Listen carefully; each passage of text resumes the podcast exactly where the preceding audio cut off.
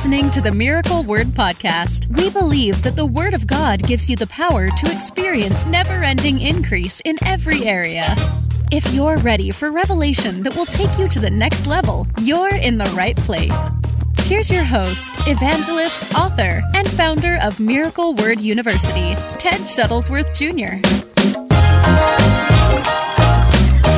Um, I want to start by, I'll, I'll save the announcements for the end. Let me start right in talking about this today because, um, you know, I've been in the ministry now for 20 years.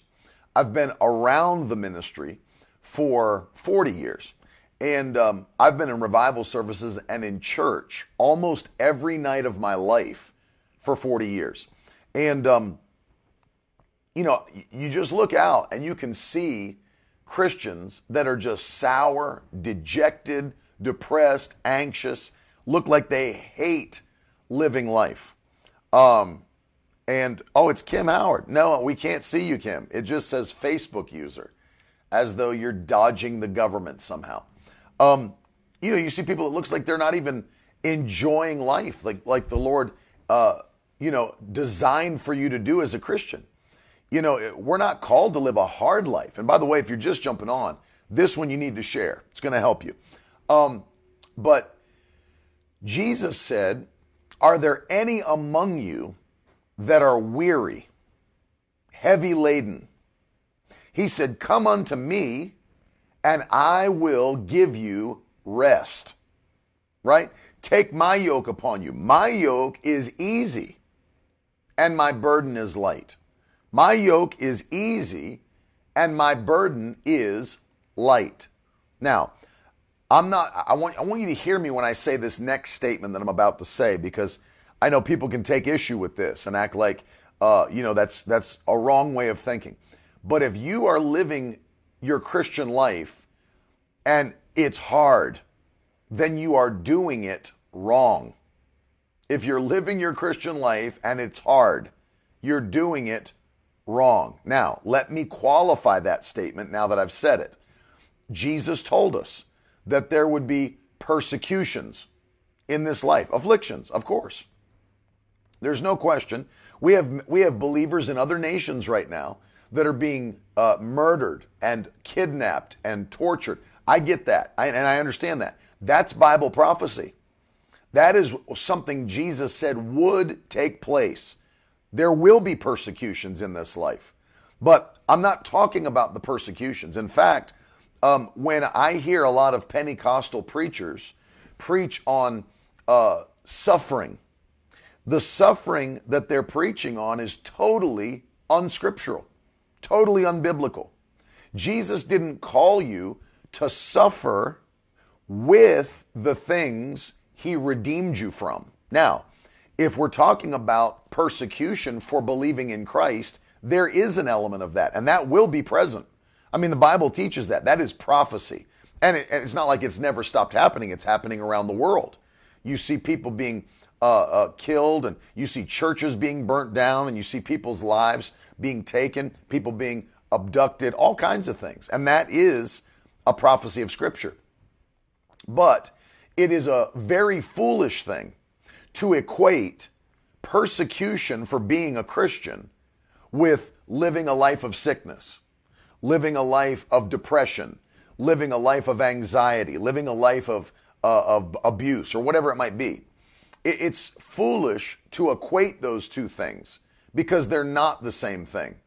You living in sickness or disease, or you living in depression or anxiety or suicidal thoughts, all these things, that's not the same thing as persecution from ungodly people because you serve Christ. They're two different things. And when I hear preachers preach about suffering, they will equate the things that Christians are going through. I know you got that cancer right now, but that cancer is just teaching you a lesson you're coming out. Your setback is just a setup for a comeback. It's like, that's not scriptural. That's not scriptural. And so you can teach that if you want, but you can't say it's God's word because God's word doesn't teach that. And so uh, many times people are living a life that uh, absolutely sucks. It's at, it, their life blows chunks, no question about it. And you, you don't have to live that way. In fact, many of the things, and I want you to get this in your spirit, many of the things people go through are because of wrong choices or poor choices that they have made personally. Many of the things Christians battle are because of choices that they've made that are reaping a harvest that is uh, undesirable. It's just undesirable. And so the the real crux of the matter is, as I take you through these today, I'm going to give you seven methods to build a life that does not suck, that you're not struggling every day and oh, I'm just going through it, Pastor, pray for me. Oh, I'm just. There's people, they are a lifetime prayer project. I, I mean that. There are people that are a lifetime prayer project. That's not what you're called to be. That is not what you're called to be. And and you know your name shouldn't be on the prayer list every single week at the church. Hey, let's just continue to lift up Sister Sharon. She's still going through it. Well, she's been going through it for 13 years. When is Sister Sharon going to get the victory over what she's been dealing with? Because you're not called to be a lifetime prayer project. And so uh, it's very important for us to understand this that we are called to overcome in life. We're called to overcome. We are victors, not victims. In fact, I would start today by writing that in the comments. I am a victor, not a victim. Put it right in the comments. I am a victor, not a victim.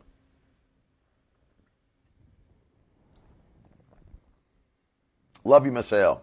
Good to see you on. I saw my mom pop on. Love you, mom. I am a victor, not a victim. And I refuse to have a victim's mentality. I refuse it. I will not have a victim's mentality. No way. There's no way. I refuse it. And so one of the things that you have to understand as you are living for Christ, his yoke is easy. His burden is light. His yoke is easy. His burden is light. And so as we go through these, and I'll, I, it won't take all day to do it, but I'm going to give you seven, that if you can apply these seven to your life, then without question, you'll be able to live a life that as God designed you to, to enjoy life, to walk in constant joy. Man, that seems like a dream to some people. You mean like literally, I could live in constant joy every day of my life, not drama to drama, issue to issue, problem to problem, crisis to crisis, depression to depression, disappointment to disappointment. Absolutely. Absolutely.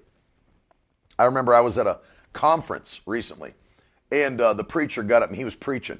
He said, and, and my, my Carolyn was with me. We were on the front row, and uh, the, the the guy that was preaching goes, "How many of you are just going through it? Lift up a hand." And I mean, you know how Christians are. Every hand in the room is going up. He said, "How many are really going through it? Lift up another hand." And like all both hands are in the air throughout the whole auditorium. Big place, big place. And they said, How many of you, you're really, di- put your legs up as you're sitting down. And you got people out there with their legs outstretched and their arms up and sitting around thinking, What in the world are these people going through? By the way, it's not like we're, you know, in Baghdad trying to be Christians in Baghdad. We're, we're in the United States of America. And we were living in one of the, uh, you know, we were, you know, having the conference in one of the most free states that you could be in, Florida.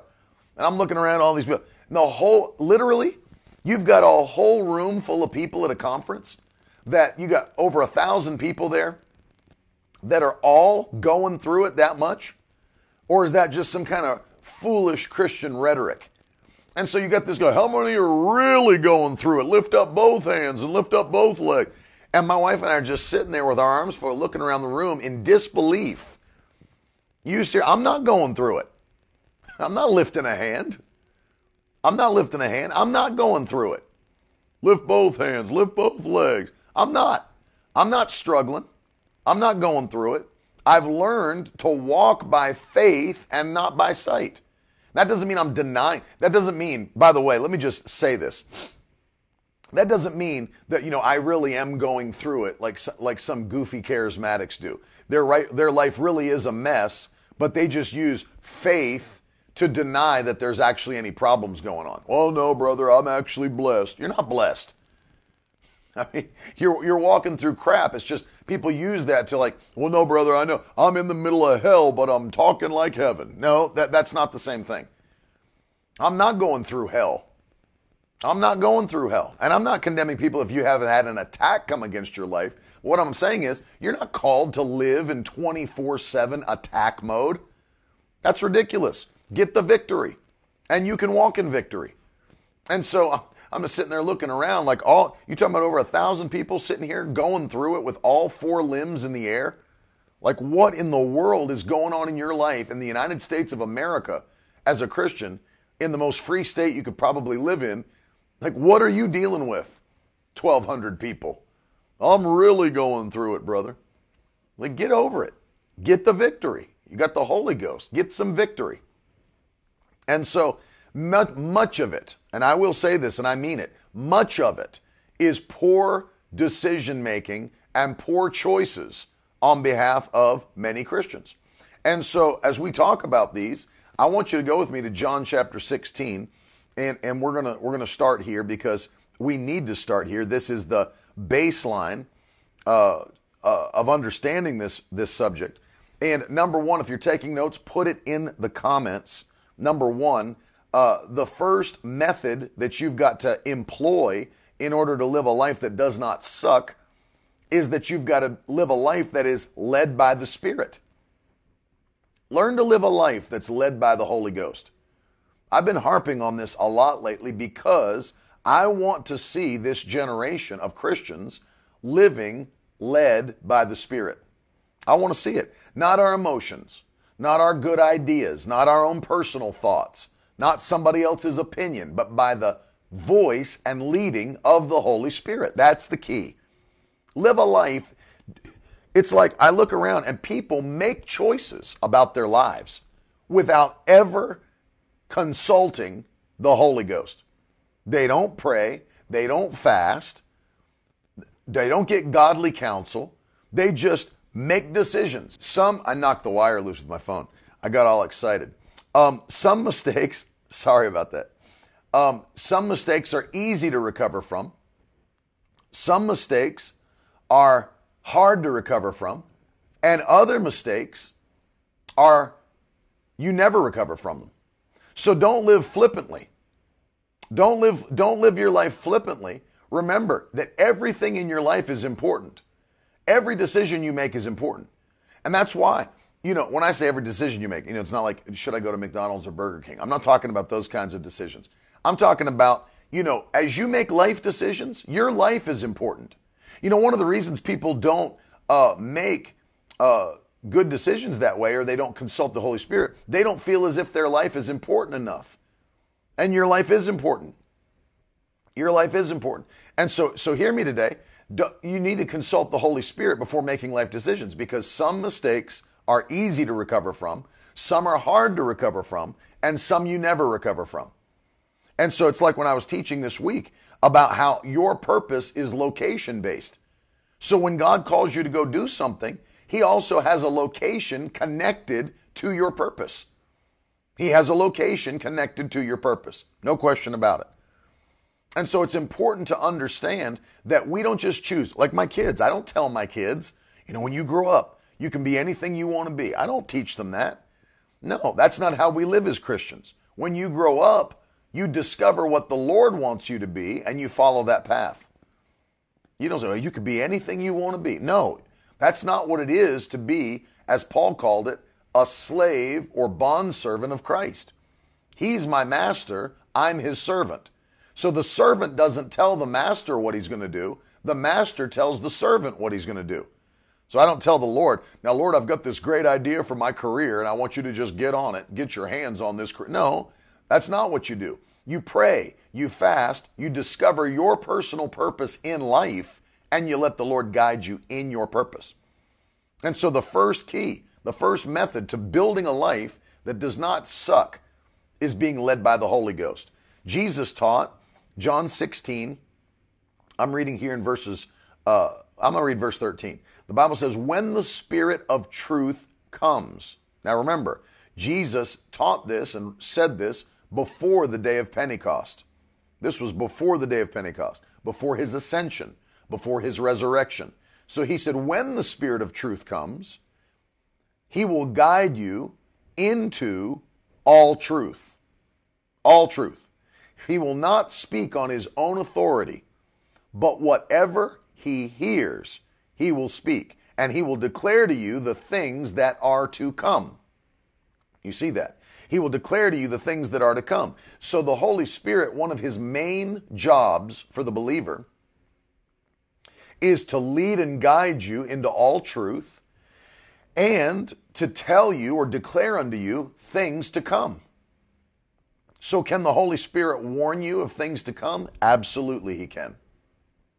Absolutely, He can. And He does.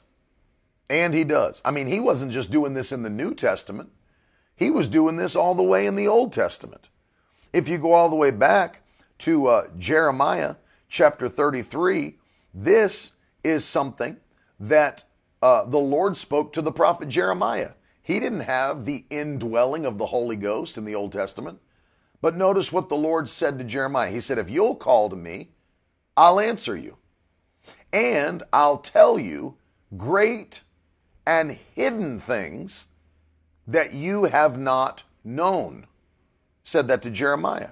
That's the ESV. Take a listen in the New Living Translation. He said, Ask me, and I will tell you remarkable secrets you do not know about things to come. Now, he was a prophet of God.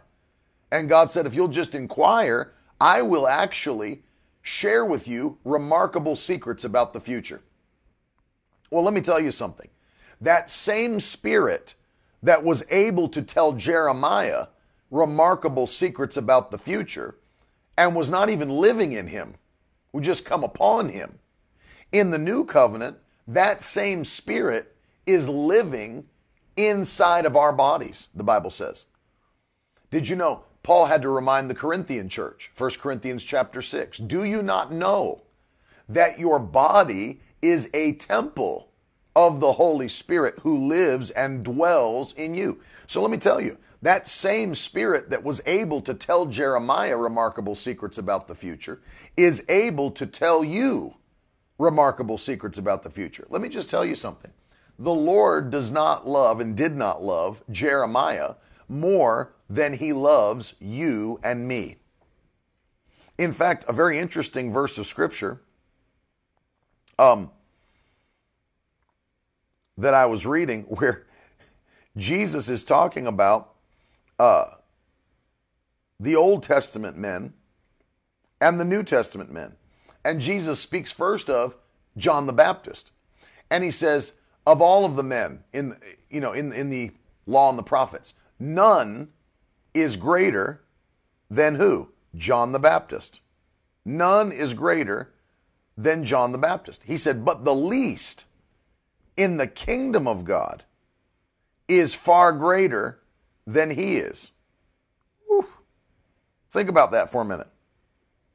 The least in the kingdom. Well, listen, those Old Testament uh, saints were not in the kingdom of God. We're in the kingdom of God. And he said, though in the Old Covenant law, prophets, none was greater than John the Baptist. Jesus said that. He said, but the least in the kingdom is far greater than he is. So understand that if you are, I don't care if you're the pinky toenail of the body of Christ. Jesus taught you are far greater than any of those in the old covenant, in the law, in the prophets, any of those. That means the least in the kingdom is greater than Elijah, greater than Elisha, greater than Abraham, greater than John the Baptist. Why? Because we've got a whole different relationship with Jesus than they did. We've got a covenant with Christ, and we have the indwelling Holy Spirit who speaks to us, who leads us, guides us into all truth. Powerful. Powerful. And so I want you to put it in the comments I am greater than those in the Old Testament or the Old Covenant. I am greater than those in the Old Covenant. That's you got to think about that because we think about Elijah, we think about King David, we think about you know Abraham, Moses, we think about we think about all these men, and when we look at them, they're the heroes of the faith, they're the giants. Jesus taught the least in the kingdom is far greater than the greatest in the old, which was John the Baptist. Hallelujah. That'll stir you up right there. Praise the Lord. Least in the kingdom. And if you want to write that reference down, it's found in Matthew 11 11, where Jesus taught, Truly I say to you, among those born of women, there has arisen no one greater than John the Baptist. Yet the one who is the least in the kingdom of heaven is greater than he. Hallelujah. And then, of course, the, the scripture right after that we quote, very famous from the days of John the Baptist until now, the kingdom of heaven has suffered violence, and the violent take it by force. So get that in your spirit. The least in the kingdom is greater than the greatest in the old covenant. And so we have the indwelling Holy Spirit. He leads us, He guides us into all truth. And one of the things, and I've, listen, I've given my, my personal testimony many times. I've given other ministers testimonies many times. But when you recognize that the Lord is leading you perfectly, and not only is He leading you perfectly, He's leading you to the perfect place. There's people that take jobs, buy homes, make career moves, make college moves, never having inquired of the Holy Ghost. And as a result, they're in no man's land, not wondering why it's not working out for them because you're not walking in the plan or the will of God. And by the way, while we're on the subject, God doesn't have multiple wills for his children. He doesn't have multiple wills for his children, by the way.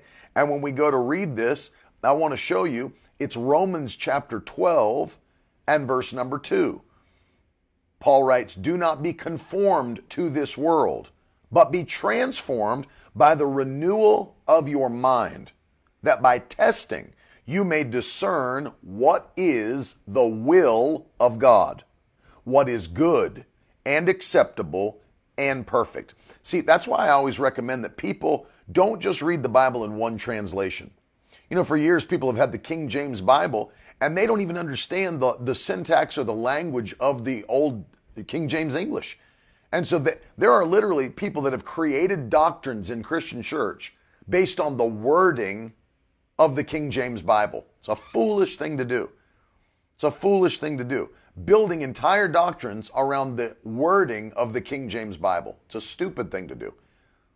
Most people don't even understand the syntax or the grammar of the old King James English.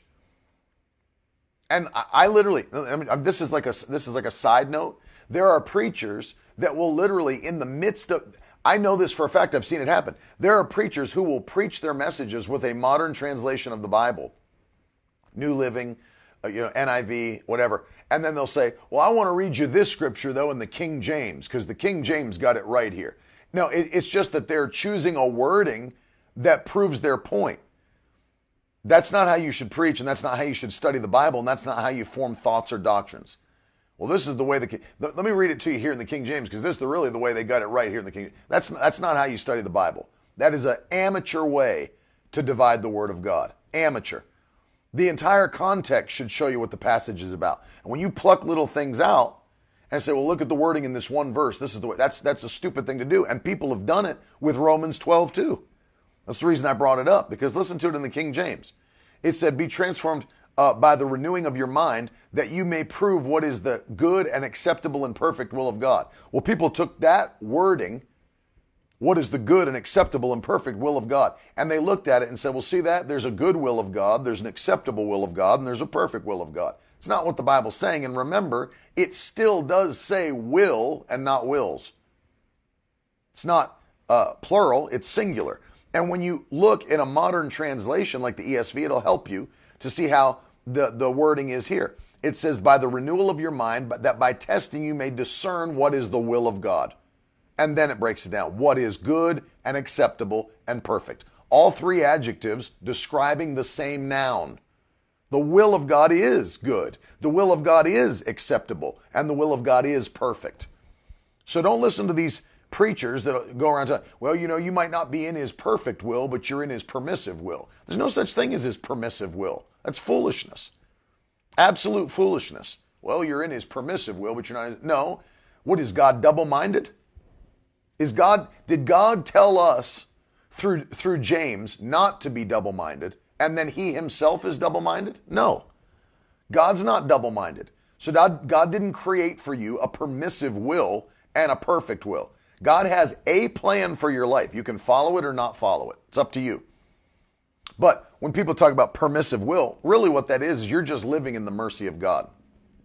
You're not in His will, but because He allows you to do what you want to do, He's not going to force you like a marionette puppet to do everything He wants you to do. So you're not, it's not that you're in His permissive will, it's that you're just living under the mercy of God, but you're not in His will. You're either in the will of God or you're not in the will of God. There's, it's black or white. And so that's why it's important. People are too flippant with their lives. Why do you think people live sucky lives in the kingdom of God? Because they don't they don't give a crap about consulting the Holy Spirit or, or, or walking in the will of God for their life. They don't care. That's why I so thank God for Brother Hagin and those that taught things like how you can know the will of God for your life teaching people how to know the will of God for your life. It's one of the most important things, if not the most important, that you could ever learn. In fact, if I could, if I could only teach young Christians one skill, it would be how to hear the voice of the Holy Spirit and be led by the Holy Ghost. That would be the one skill I would teach them. How to be led by the Holy Spirit in their everyday life. And that would include how to properly discern the Word of God, because one of the ways you hear the voice of the Holy Spirit is by hearing from the written Word of God. And so, the, the, the number one method today to build a life that is not, uh, you know, one that you want to end is by being led by the Holy Ghost. Number two, if you're taking notes, I want you to put this in. The second method is that you've got to learn how to eliminate the approval of all people. Stop caring about the approval of others. You will always be in crisis if that's what you're looking for. So, number two, eliminate your need for approval. Put it in the comments, write it in your notes. Number two, eliminate your need for approval.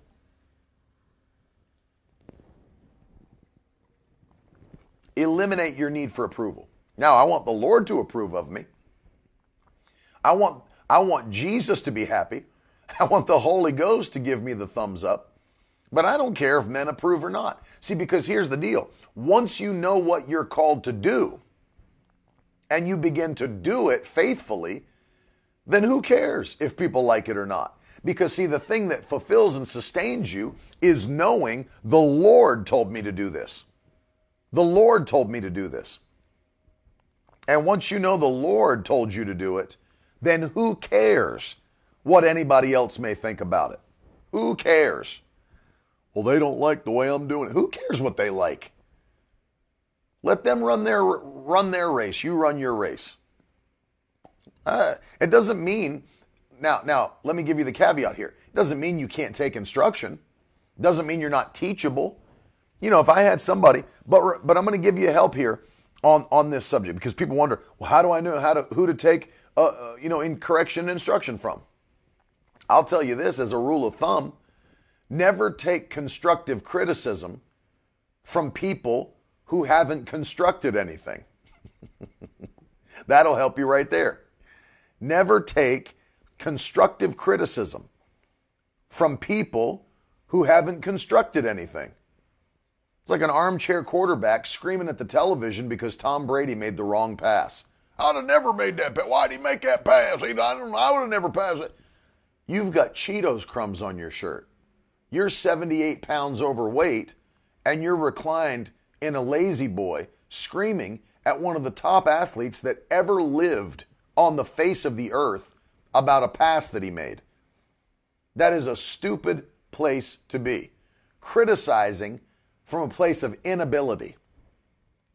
There are people that criticize from a place of inability, inexperience, inadequacy. Why would I care what they think?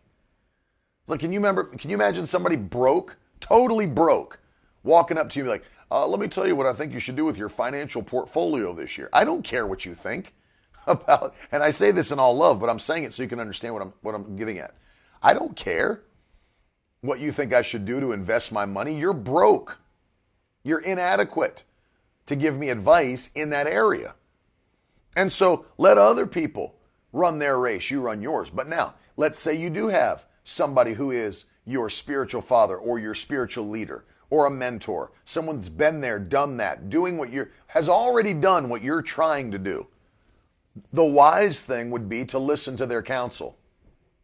Listen to their counsel. But you know what I found out? Those types of people don't show up to condemn you about how you're doing things. I don't like, if it were me, I wouldn't do that. People that are successful in doing what they've done, they don't operate that way. In fact, anybody I've ever been around that is successful in any area of life, I've had to pull that knowledge out of them. I've had to ask pointed questions, penetrating questions to pull that knowledge out of them because they understand how valuable their knowledge is. That's the whole point. I've worked my whole life. I've listened to the Lord. I've done all the right things to get this knowledge, not just giving it away for free. They don't run around giving everybody their ABCs. And so that's one of the ways you can tell the difference. Don't take constructive criticism from people who haven't constructed anything. Total waste of time. It's a total waste of time. So you've got to eliminate your need for approval. There are people that are running around trying to get everybody's approval on what they're doing. Just do it. If the Lord told you to do it, just do it. And don't care if people like it or not like it. Who cares? They're not your master. Jesus is your master. Jesus is your master. And so you got to learn to eliminate the need for approval. Number three, do what God has given you a love for. Put that in the comments, put it in your notes. Number three, do the thing God has given you a love or a passion for. It's part of discovering your purpose. I told somebody the other day, my, my nephew reposted it on Twitter or on Instagram. People come to me, he's like, you know, I'd really like to go in the, into the ministry. I always, I'll ask him a question. Oh, you'd like to be in the ministry? And, and then I'll say this What other career path, if it became available to you, would you take over ministry? And if there's an answer to that question, don't go into the ministry. It's like, well, you know, I'd love to be, I'd love to be an investor on Wall Street, but you know, I, I don't really have. But you know, if uh, if that really came available, man, I'd, I'd really, uh, I'd take that. I would go do that. Then go do that. Don't be in the ministry. Well, you know, I love to, I love to play the piano. I love to, I love to, uh, I love to play the guitar, and I've been working on my guitar playing for a long time, and I'll tell you, if so and so called and asked me to go on tour, man, I'd I'd probably turn the church over to somebody and go on tour. Then don't don't start a church. Don't be in the ministry. Because there are clearly things in your life that you value more than the ministry. And that's the key. If there's you ask yourself the question, what other career path that if it became available would I immediately drop everything and take that option? And if there is an answer, don't do the thing that you're getting ready to do. I would tell, especially when it comes to ministry where you have to minister to other people, I tell people if there's other things that you'd rather be doing, go do them. Don't go into the ministry. See, my I, I can't. For me, I don't know what. I can't imagine doing anything else. Like they asked my grandfather that one time because he was very he was very intelligent, very charismatic, uh, had a lot of opportunities, and so they knew he probably could do anything he wanted to do. And they asked my grandfather one time, uh, Brother A.E., what would you be if you weren't a Pentecostal preacher? He said, What would I be? I'd be ashamed. That was his answer. I'd be ashamed. Well, he understood what he was called to do. He knew what he was called to do. I can't imagine doing anything else but what I'm doing right now. I can't. I couldn't be fulfilled. You know, I play the piano. I've already told the Lord I would never play the piano in some secular setting, in some on some tour, making thousands of dollars or whatever. I told the Lord, you'll never find me in a bar band or a, you know some coffee shop for extra cash or you know you're not going to find me doing that. You're not going to find me doing that. This is a gift given by God and it's dedicated to God. I can't imagine doing anything else. Not a thing. There's no other career path Well, you know, if I could be, you know, a hedge fund investor, I don't care about that. I don't care about that. Well, you know, if I could be on the PGA Tour, I don't care about that. if I could be a real estate mogul, I don't care. I can't imagine doing anything else but what I'm doing because I'm called to do it. And when you know what you're called to do, number one, not only do you not seek the approval of others, but number three, uh, you you start to do the thing that God put that love in your heart for.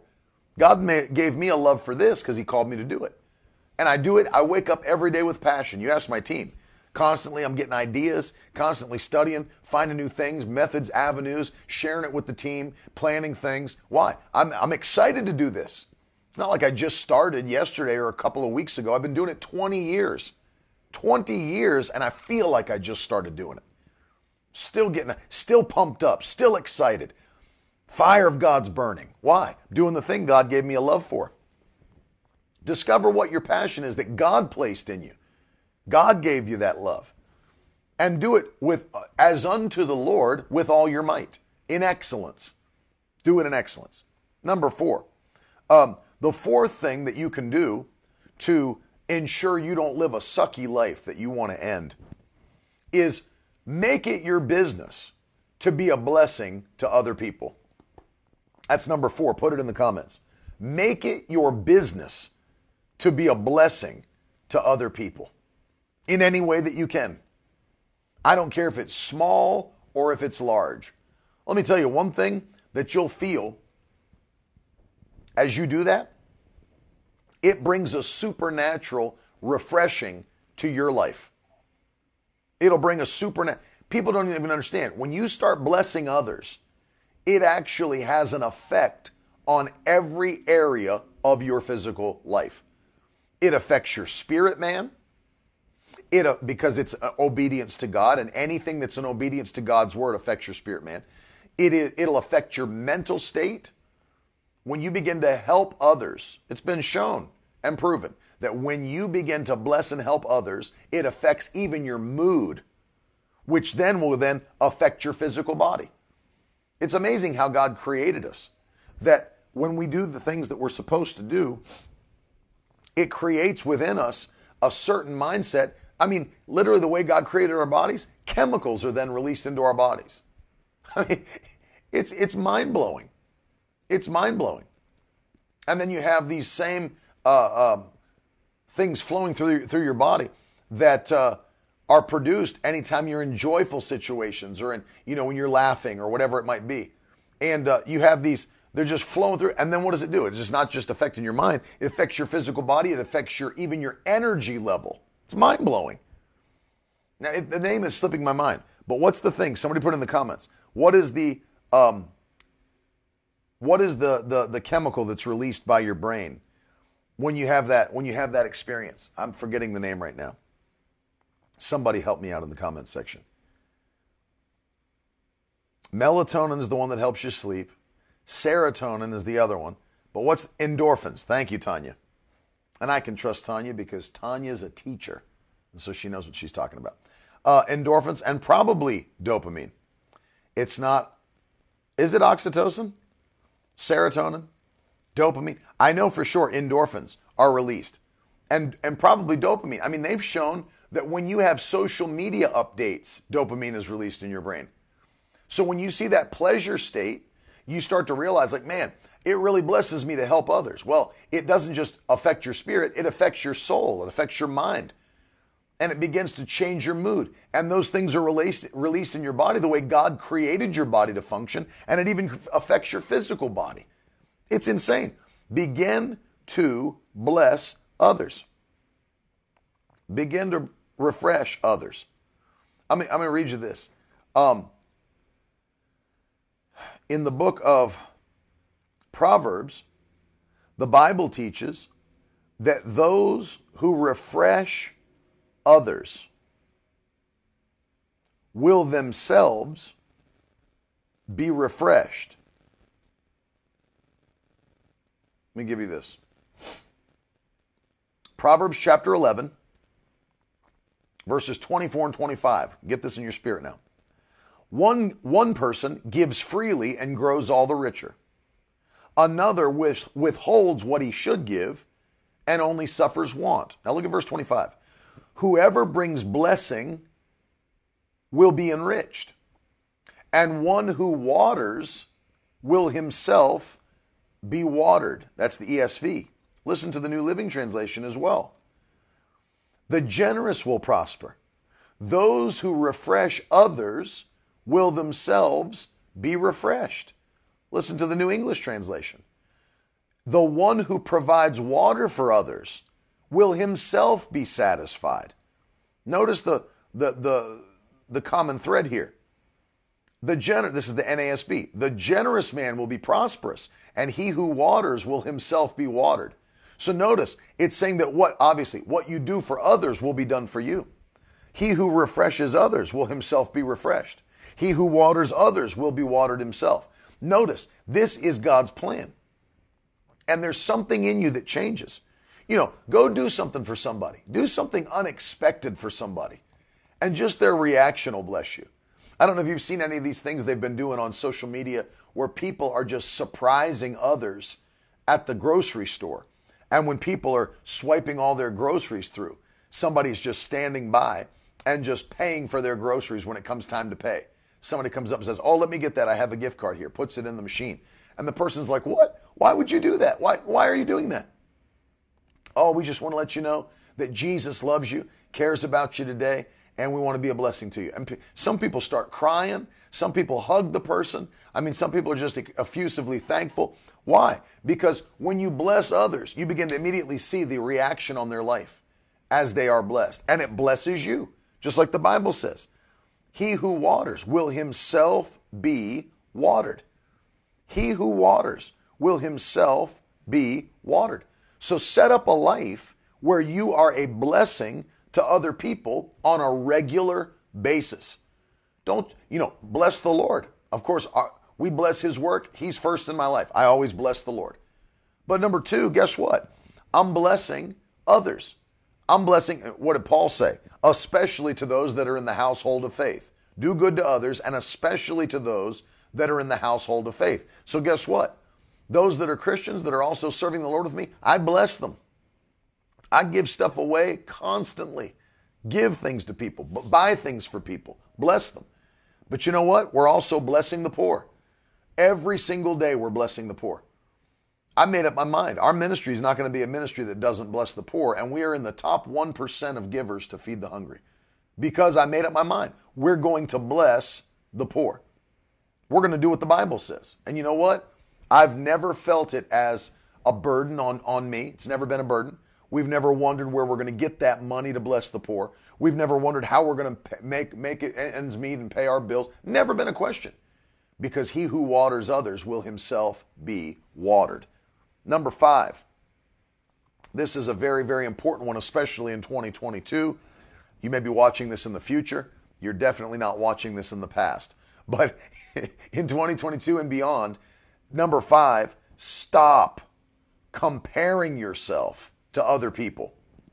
Stop comparing yourself. Social media can be an enemy of people's purpose because people just look at what others are doing and they're always comparing themselves and their race and their purpose with somebody else. Don't do it. Don't do it. Don't allow yourself to step into that uh, realm of comparison. It'll steal your joy. It'll steal your peace. Don't compare. The Bible says, when you compare yourselves with others, you are unwise. I'm not called to compare. I got to You know what you know what you should compare yourself to? Not others. You know what you should compare yourself to? The instructions God gave you. That's what you should compare yourself to. Where is my life in comparison to where God called me to be? Have I hit the mark yet? Am I still running toward the mark? the high calling.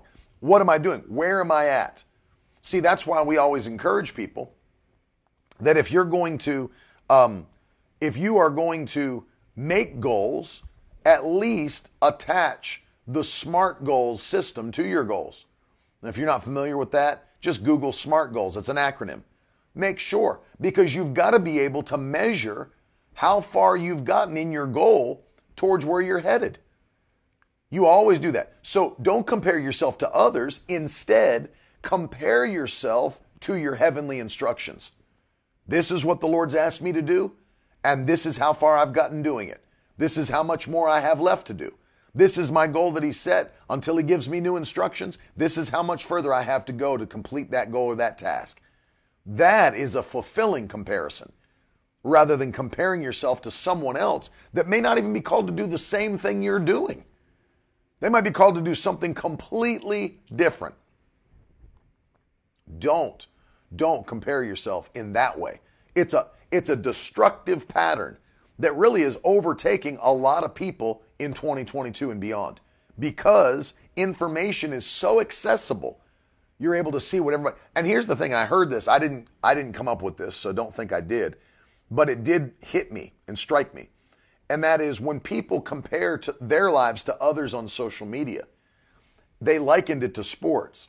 They said, "You're comparing your practice sessions to other people's highlight reels. Think about that. You are comparing your practice sessions to other people's highlight reels. Don't do that. Don't look at the greatest dinner someone ever made their family and took professional photos of it and look over to the nasty macaroni and cheese that's hanging out the side of your pot on your stove. Like, I'm not a good mom. Look at what she's making for her family, and I'm over here with, you know, green beans in a bag and macaroni and cheese hanging out the side of my pot. That's a stupid thing to do. You're you're comparing the day to day, your practice sessions, with someone's greatest achievement. that is a foolish thing to do. Then you start getting down on yourself. What kind of mom am I anyway? What kind of dad am I anyway? I mean, look at look what he's done. Look what I'm doing. Don't compare your practice sessions with somebody's highlight reel. Don't compare yourself to somebody else. It's destructive. It's destructive. Number number 6, get this. If you want to build a life that doesn't suck, learn the power of contentment. Be happy with what you have. Be happy where you currently are as long as you're pressing for greater. But don't don't live in greed, don't live in jealousy, don't try to keep up with the Joneses. Learn to live a life of contentment. The Bible says godliness with contentment is great gain. Learn to just be satisfied. We live in a culture that is constantly pushing us buy more, Get more. You need this. You need this new thing. You need you got to have this. You're being marketed to constantly trying to make you feel like you don't have what you need. You need this. Oh, your house isn't big enough. Your car isn't nice enough. Your phone isn't new enough. Your TV's not big enough and it's not high def enough. And you're always being marketed to. And there's nothing wrong with being wealthy. There's nothing wrong with having things, but there is something wrong with a love of money, and there is something wrong with a lo- wrong with a love of possessions, and there is something wrong with greed, and there is something wrong with discontentment. We shouldn't be those people. Thank God for what I have. I'll have new things in the future, but thank God for where I'm at right now. You know, it doesn't mean there aren't things you want. There will be things you want. Listen, if there weren't things you wanted, how could God give you the desires of your heart? There, of course, there are things you want, but you're not greedy for them. I'm not, uh, uh, you know, it's like you see things other people have. I, I'm, you know, and you start to covet. I'm not getting into covetousness. I'm not getting into greed. Yes, there's things I want, but if I don't have them, I'm fine. God will bless me with them. That's why I like what Bishop Oyedepo said. If God can't give it to me, may I never have it. If God can't give it to me, may I never have it. If God can't give it to me, may I never. This watch I'm wearing right now, this is definitely a watch that I've, I would have gone into a, a jewelry store and saw and wanted this. Thing. I mean, like, it's gorgeous. And I could have paid thousands and thousands and thousands of dollars to go buy it. But you know what I did? I was just seeking the kingdom of God. And somebody walked up to me right before I stepped up to the piano and put this watch in my hand and said, I had this burning in my spirit. I had to put this in your hand. And God bless me. And it is beautiful. And I like it. I could have gone done it on my own. But I like what Bishop Oyedepo said. If God can't give it to me, may I never have it. If God can't give it to me, may I never have it. You don't go greed, the greed route, the covetous route. Let God pr- provide for you and be happy. Uh, you know, if I didn't have this watch, I'd be happy. The watch doesn't provide my happiness or my fulfillment, but God knows how to bless you with things you like. But you don't do it in the greed route, you don't do it in the covetousness route. We're not living that way. Learn the power of contentment. Amen. I have an Apple Watch that I wear just as much, if not more. And the, the price difference is massive. But, you know, it, it doesn't make me any more happy, any less happy. They're things. Things come, things go. And if you don't, if you learn to not build an attachment to things, that will keep you in a place, by the way, here's a pro tip, that will keep you in a place where you can always sow no matter what. If God tells you to sow a thing, to give it, that you got no attachment to it, boom, it's gone. It's sown. It's from my heart into somebody else. Don't grow an attachment to things in your life because the Lord may speak to you to sow them tomorrow. Let me give you the final one before we pray. The seventh thing that you need to do, the seventh method of building a life that does not suck, is to, number seven, master yourself. Master yourself. This will help you. Master yourself. And I want to just quickly run down five areas of your life that you have to master. I did a whole broadcast on this. And if Tiffany can help me, pop it in the comments if she's still watching. Uh, the link to that broadcast. Five areas of your life that you must master. Let me just do a quick rundown of all five areas so you know where I'm coming from. Number one, you have to master your spiritual life, your spiritual disciplines. You will be out of whack if you don't have spiritual disciplines, disciplines in place. What do, that, what do those include? Reading your Bible, church, church attendance on a consistent, faithful basis, praying on a daily basis, praying in the Holy Ghost on a daily basis, sharing your faith, praising God and worshiping Him on a daily basis. These things all have to be in place for your spiritual life to be on track. So, A, under seven, A, master your spiritual life. B, master your soul. That's your mind, your will, your emotions. Don't let your mind run you, you run your mind. People come to me, I can't control the thoughts that pop into my mind. No, but you can control whether or not you meditate on them. And Paul taught the church in Corinth take every thought captive and make it obey Jesus Christ. My mind doesn't run me, I run my mind. Thank you. There it is. Five areas of your life you must master. There's the YouTube uh, link there for anybody that, that is interested in going back to watch that. But but catch this: master your mind. People that are run by their mind are emotional roller coasters. You can't live a life of pure happiness, joy, peace if that's you. You can't do it. Your mind will run you, and then you will literally be an emotional wreck all the time because you're not led by the word or by the spirit. You're led by your thoughts, your emotions. Take control of your soul. Take control of your mind, your will, and your emotions. That's B. C. Gain control of your body. Many, you know how short the prayer line would be for healing if people just would take control of their body? We could probably cut it down to a third.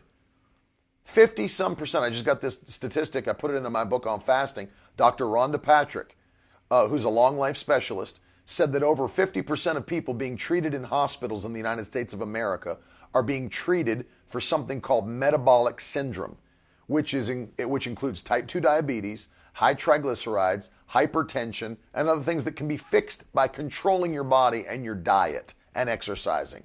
That's it. You don't have a disease.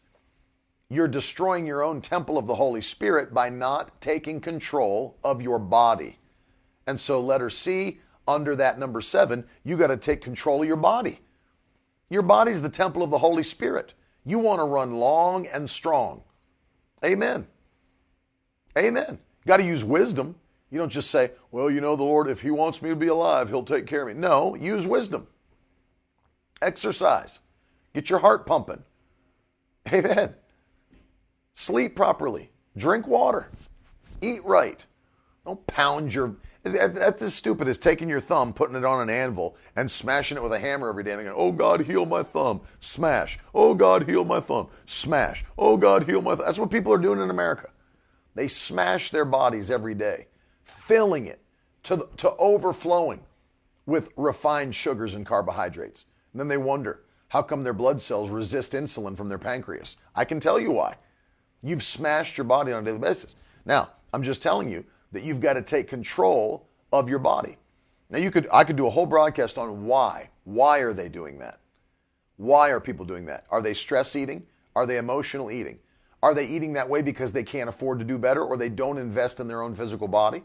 If so, you need to do number 4, which is D, take control of your finances. Take control of your finances. People in America live far beyond their means and they do it on purpose. It's not because they're poor, it's because they live beyond their means. They live beyond their means. They spend because they're marketed to instead of saving. So they live beyond their means. They could do what is expedient, but they don't. They do what their flesh wants.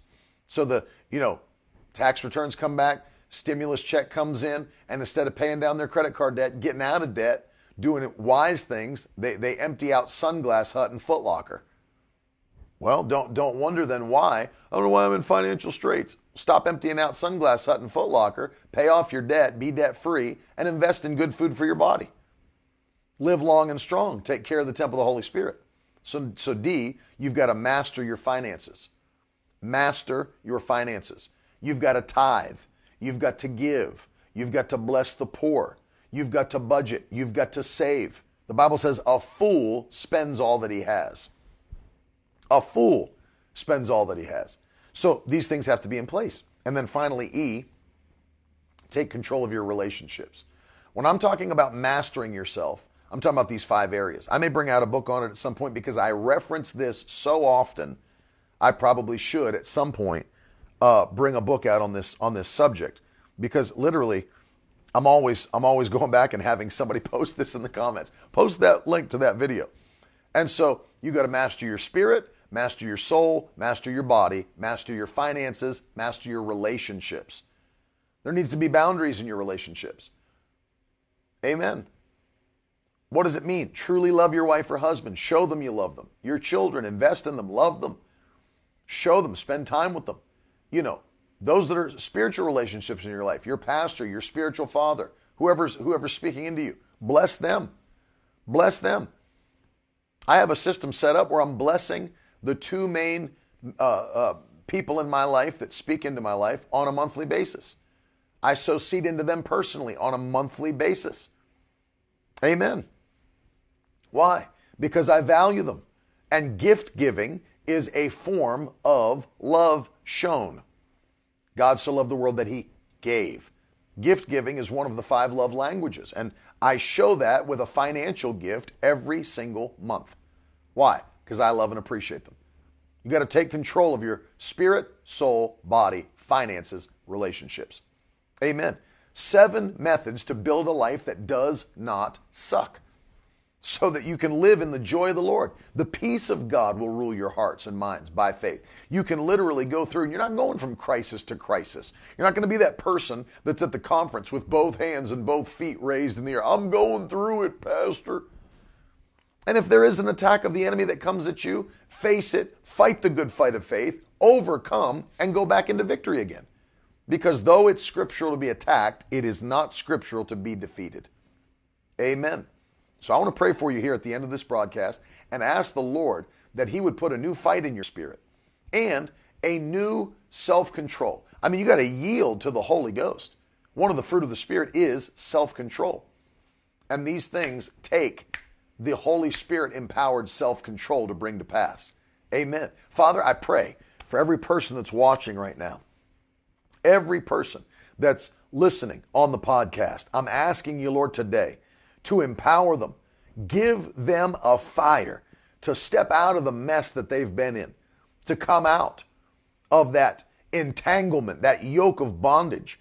And I pray in Jesus' name that you would supernaturally give them that self control and let them yield to it to come out of every one of these areas and to build a life that is in the joy of the Lord, in the peace of God that passes all understanding.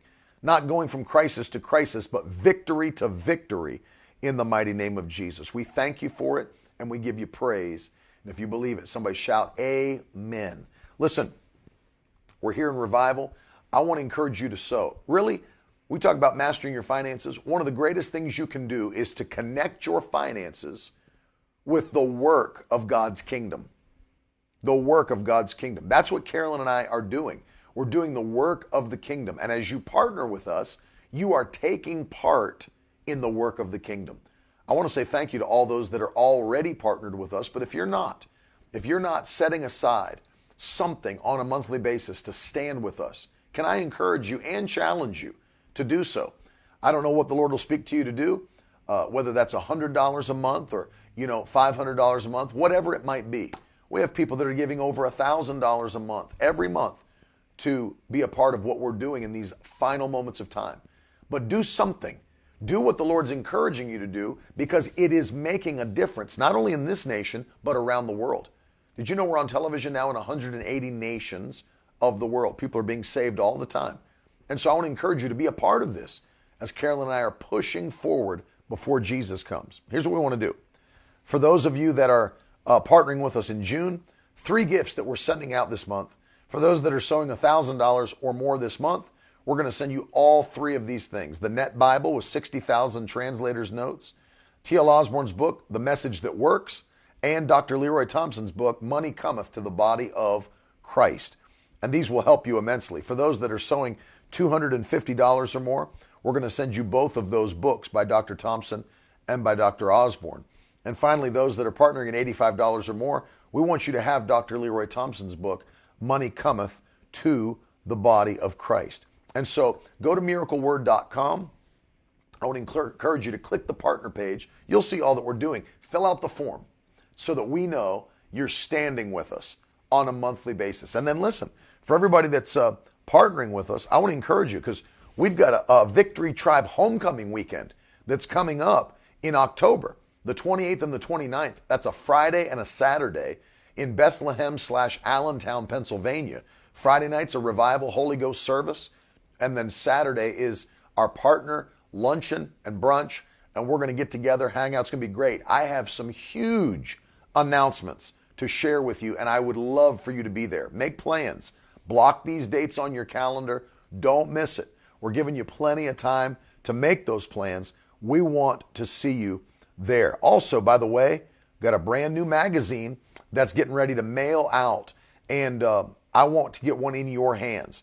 And so, if you're not subscribed to receive our quarterly magazine, um, then you can go to miracleword.com forward slash live and sign up to receive these. Plus, I'm sending you emails every single week to let you know what's happening. So you'll sign up to receive the magazine and a weekly email from me. And uh, I'd like to stay in touch with you as well. Also, two other things the new kids book, Strong, Smart, Set Apart. It is the one year Bible study for Miracle Word Kids. It is now available worldwide. So if you're watching from another country, let me tell you, uh, you can get this in your territory on Amazon. But if you are uh, here in the United States and you'd like to get bulk copies of this, multiple copies, we'll give you bulk pricing if you go to our website, shop.miracleword.com. And everybody that's purchasing through our website is going to get stickers and bracelets for the kids as well. We also, for the children, have the new Miracle Word Kids Yeti tumblers for the summer. And um, you're going to have to grab these uh, while they're while they last because the tumblers and the Yetis go very quick in the store. So if you want to get some of these for the kids, uh, grab them uh, before they're gone because they do go extremely quickly because people love Yeti because they make an amazing product. And uh, we just had the yellow ones. I think they're gone now for the adults, but um, grab them while they last. I love you guys. I'm going to be back again in the morning, uh, and we're going to be going again at 10:30 a.m. Thanks for hanging with me today. I love you so much, and thank you for everybody that's sowing. Thanks for everybody that's partnering. We really love you guys, and we pray for you. Let me say one more thing. If you want to receive, I text people. I've been sending voice messages out. I've been sending text messages out, and it really is me. And if you're not part of the uh, text family yet, and you want to get connected with me on text message, do this. Are you ready? miracleword.com forward slash text. Just put your information in. It puts it right in my phone book on my phone, and then we can stay connected. And uh, and you can hear from me. I can hear from you, and I want to hear from you. So do that and join us I love you. I will see you in the morning. Have a powerful day. Later.